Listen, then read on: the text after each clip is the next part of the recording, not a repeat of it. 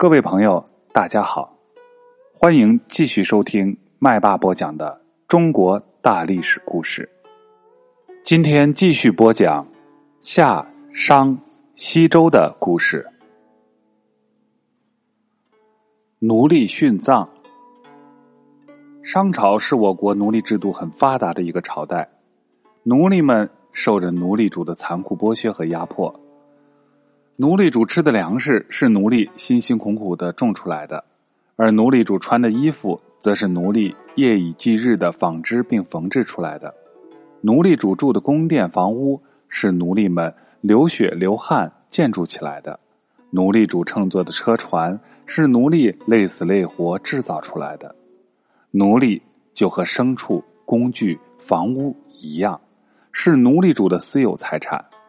而成千上万的奴隶用他们的血汗养活着极少数的奴隶主。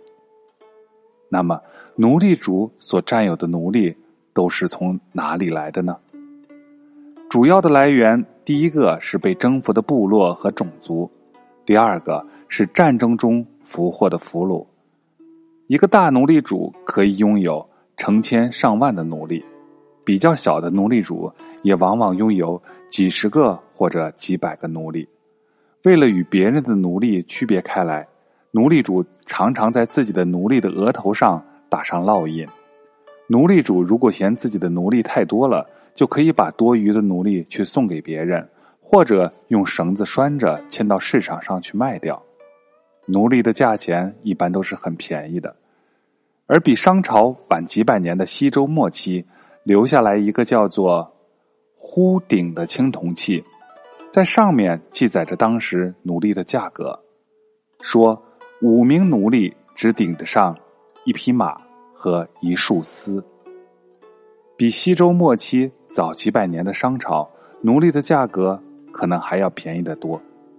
对商朝的奴隶主来说，死一匹马也许觉得很可惜，而死几个奴隶却并不算是什么了不起的事情。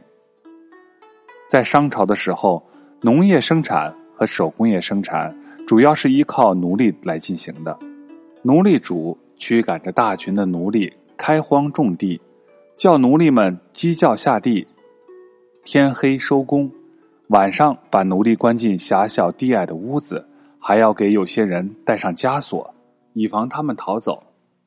在冬天农闲的时候，男奴隶要为奴隶主修建房屋、烧制陶器、冶炼青铜器。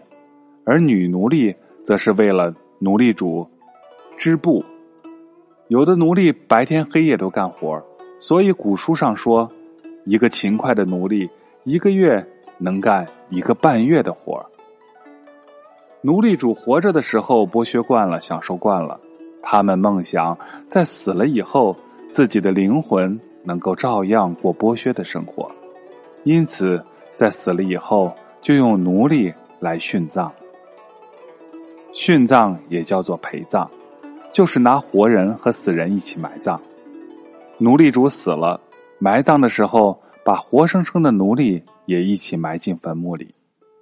奴隶是要反抗，就把他们杀了再埋，或者用绳子捆了扔进墓坑。一个奴隶主还不止用一个奴隶殉葬，而是按照地位的高低，要用几个、几十个，甚至几百个奴隶来殉葬。看看从殷墟发掘出来的商朝墓葬的情景吧。殷墟在现在河南省的安阳市，也就是盘庚迁都后建设起来的殷城。在商朝灭亡以后，年久月深，这个王都渐渐的变成了废墟，后人就称它为殷墟。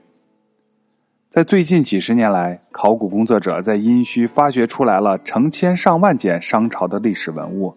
还挖掘到了商朝的王宫遗址和墓葬遗址，这些历史文物和王宫墓葬遗址为我们揭示了当时一些真实的形态。殉葬在当时是普遍存在的，在殷墟发掘出来的甲骨文上也大量记载着殉葬的情景。哪里有压迫，哪里就会有反抗。同样。在殷墟出土的甲骨文中，也大量记载着奴隶反抗奴隶主的事情，其中还有不止一次的记载着商王亲自去追击、镇压奴隶的事情。奴隶们的反抗震撼着奴隶主的统治。